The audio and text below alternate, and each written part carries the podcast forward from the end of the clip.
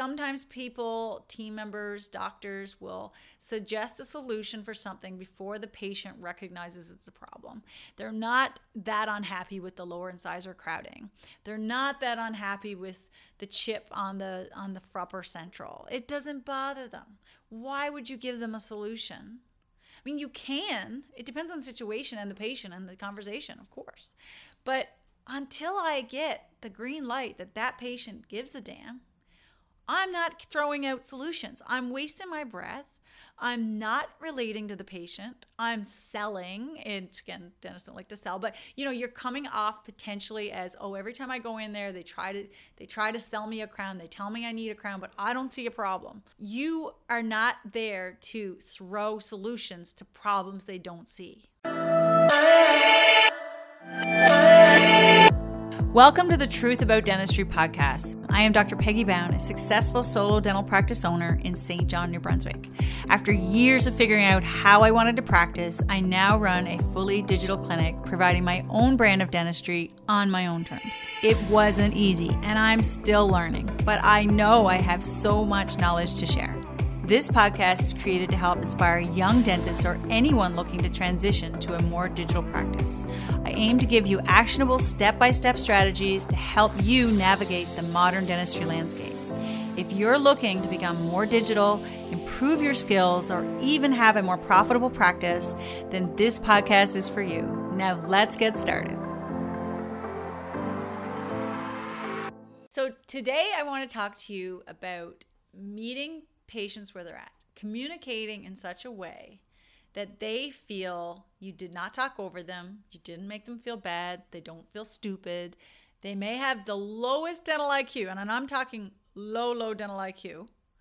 And I can still, and I want to share some ways I do that today, talk to a patient and educate them and draw them into my world of like care for their teeth and and and be a support for them without making them feel bad, without making them feel in any way like an idiot because there's, you know, four millimeters of tartar on their teeth. Like I can actually do that, and I have done that.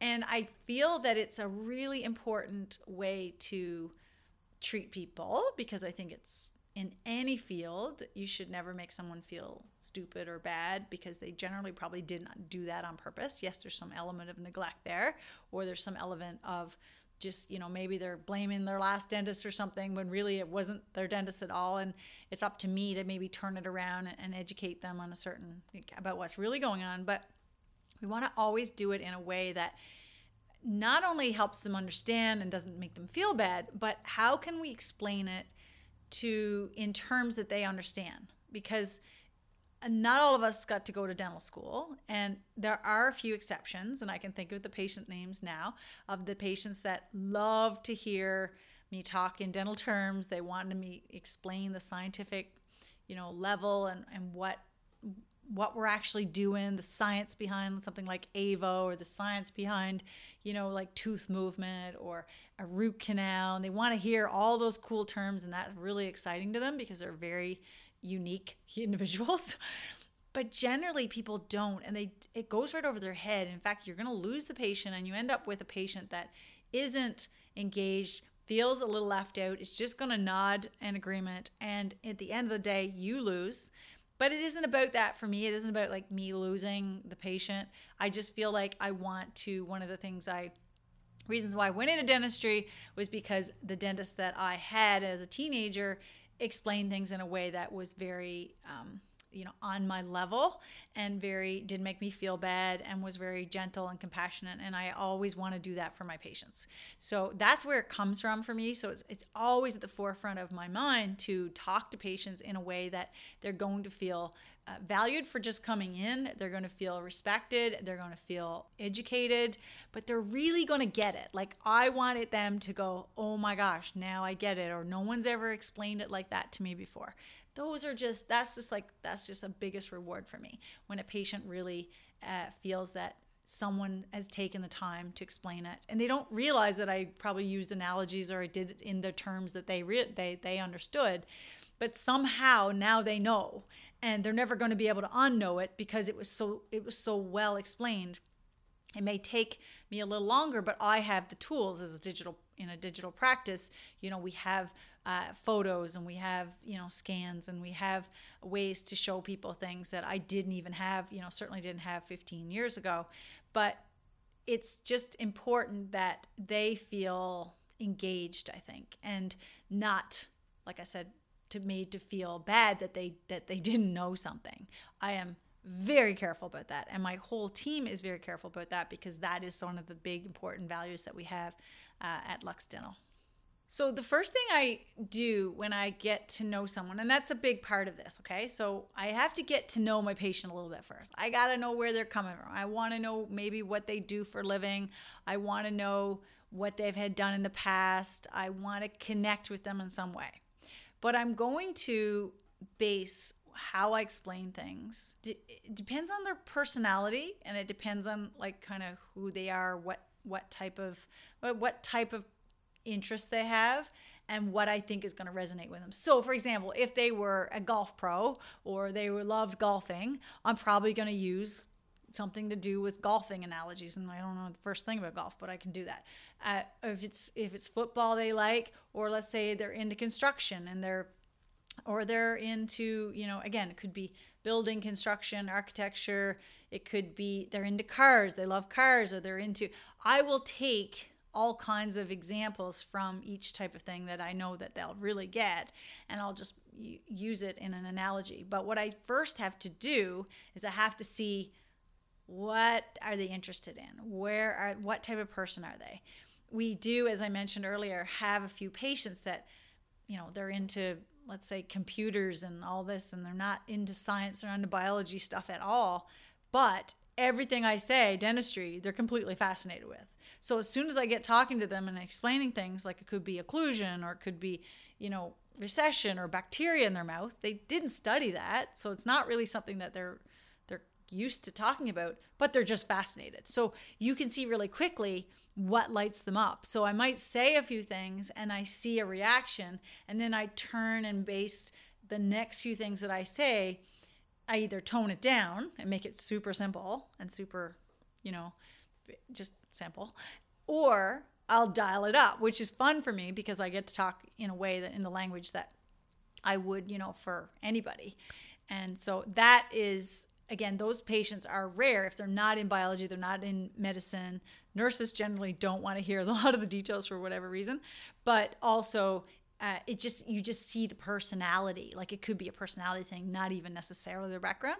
So we wanted to first read the patient and really get an idea as to what types of things they're going to gravitate towards or how they're going to react to me getting into the, the nitty gritty details. I, I wonder if if a little part of how i kind of learn to do this and i don't know if it just if it should be natural for everyone but i grew up in a little rural community in newfoundland.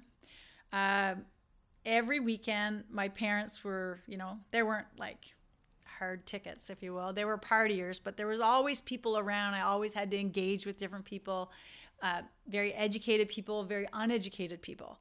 And I had to live in a community where there were, like I said, a big range of levels of um, education and uh, wealth i would say i would say that nobody was very wealthy but i would say within that there was you know some pretty extreme poverty situations and there were situations where you just had to be a good person. You had to listen, you had to play, you had to interact. And I was forced into like just adapting to whoever I was talking to. Now that was my, you know, my my upbringing. And then when I went to university, all of a sudden I was amongst all these academics and I had to and this is why you don't hear my Newfoundland accent sometimes. I wish I could do a whole episode with my Newfoundland accent. And people are like, "You're from Newfoundland?" I'm like, "Yeah, but it's because when I was around all the academics at the university, I was expected, or in my head, it was just all made up in my head, I'm sure, that I had to be proper and I had to really talk in a really intellectual way. I mean, going through eight years of university, you, you get that way anyway. But even from the first year I graduated, or when I started undergrad, I knew that there was like a different vibe. So I had to be almost like a chameleon. I had to learn that, and, I, and I'm good at kind of, if I'm in a group of people who are just literally rednecks. I can be a redneck. I can also be, I don't know how well I do this, but maybe I'm I'm I can be a redneck easier than I can be a very you know proper a professional uh, character, if you will. I think I can do either, but it comes from growing up in a really rural town in Newfoundland and also just being around all different kinds of people from all different backgrounds. And what that gave me was the ability to really customize my language. So I could talk, you know, my, my best friend growing up, her dad was into cars. And so I knew a lot about that. Or my boyfriend had, you know, was into all that.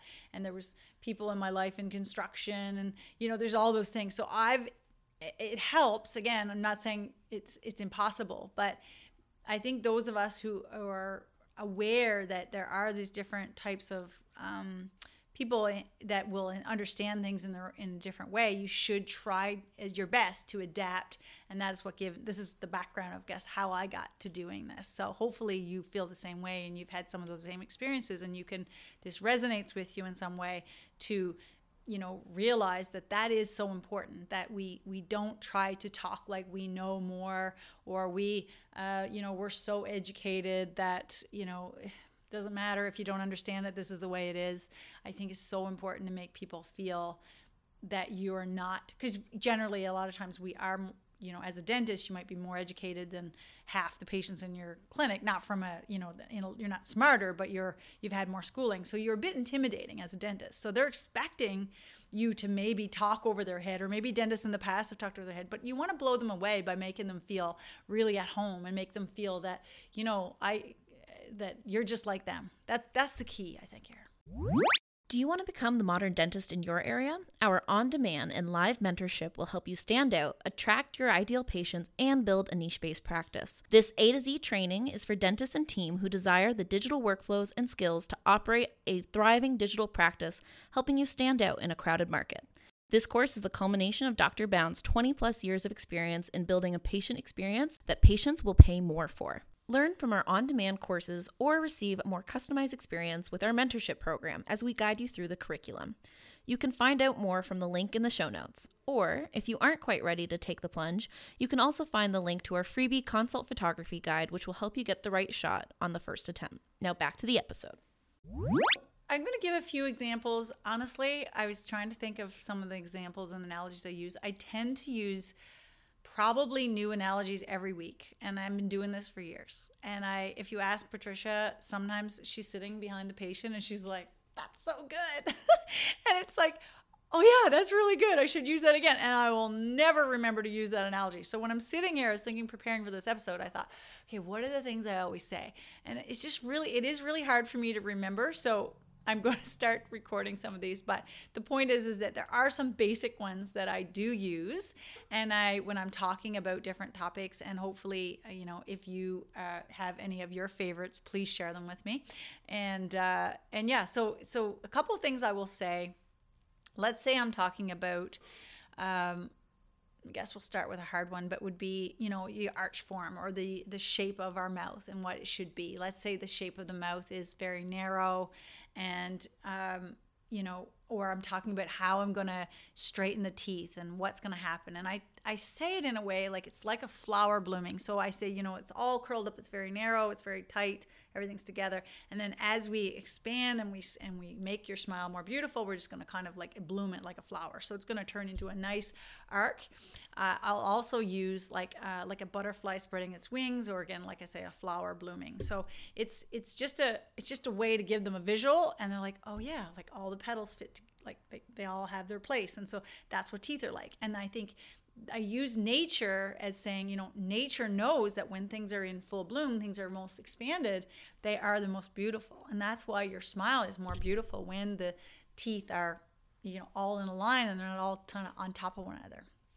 So that's one little example for that.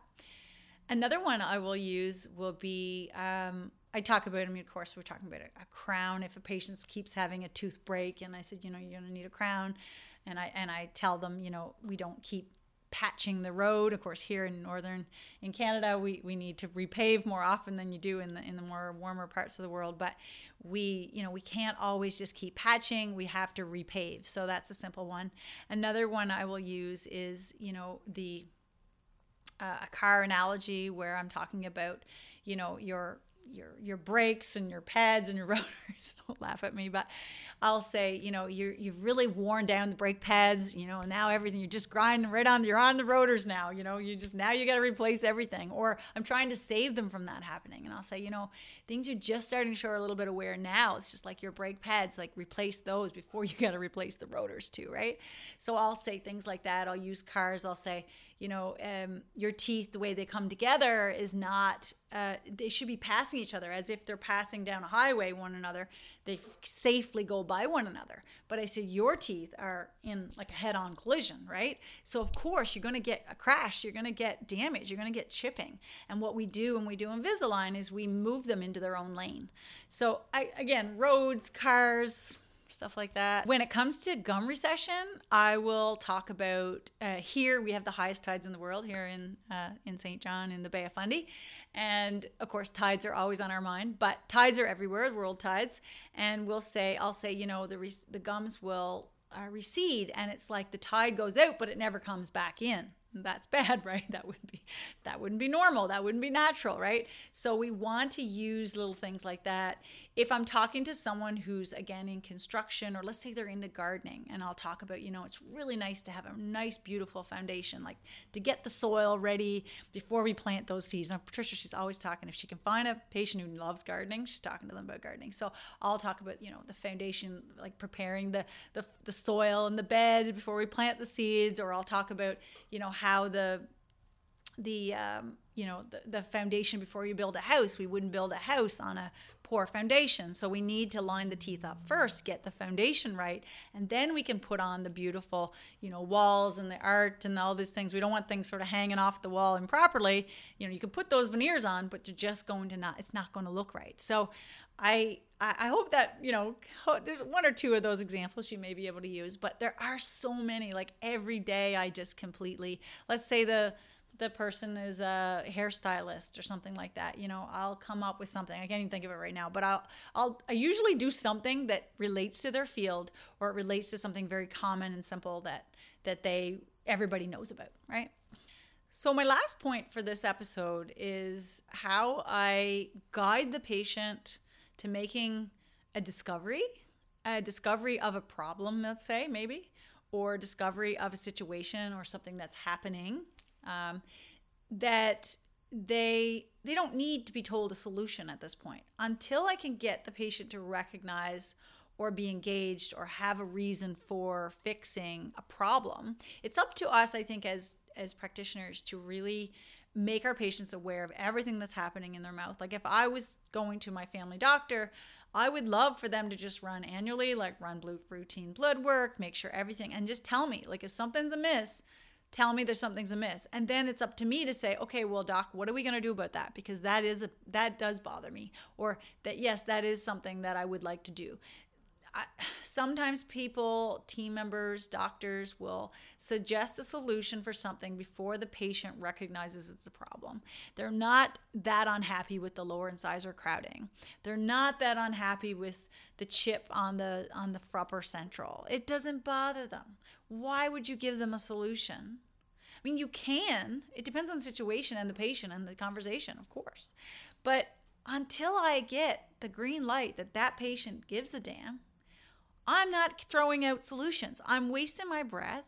I'm not relating to the patient. I'm selling. And again, dentists don't like to sell, but you know, you're coming off potentially as, oh, every time I go in there, they try to they try to sell me a crown. They tell me I need a crown, but I don't see a problem. You are not there to throw solutions to problems they don't see. So that is how I do it. Again, I, everybody can do things their own way, but that's another thing that I do. I really try to make sure through the intraoral photography, we have intraoral cameras in every room, we have intraoral scanners, we use NIRI, we use the time lapse, we use the occlusogram, we take extraoral photos. We track everything. We update our panoramic x rays. We make sure that we're taking all the documents and educating, but not over educating. You know, if you had to, if you're going to say it the same thing to them every six months, well, now that's also getting a bit tired. If you're not getting a response, chart that they really don't care and don't bring it up again the next two times. You know, that's another, I guess, little aspect of that. So, yeah, so just meeting your patients where they're at, communicating in a way that they understand, and just making sure that they're aware and getting them to ask you for solutions. I think that's that's going to be a game changer especially for those younger dentists that just like don't know what to say mean it may not be a patient that you've seen before and you're in a new practice.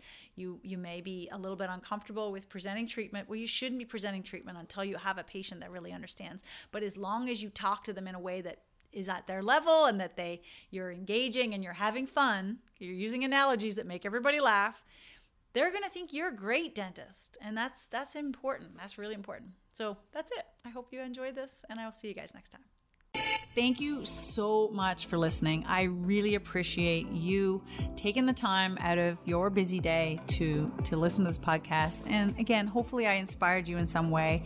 If you feel this was helpful or you have any colleagues that you think would really maybe enjoy some some of the content like this, we're going to be here every week and I would so appreciate it if you would subscribe to my channel and also share this little discovery of this new podcast with your friends and colleagues. If you do want to reach me, you can certainly find me through my social media channels, Dr. Peggy Bown or Peggy Bown Dentistry, and or you can reach me on my email, peggy at smilesbybown.com.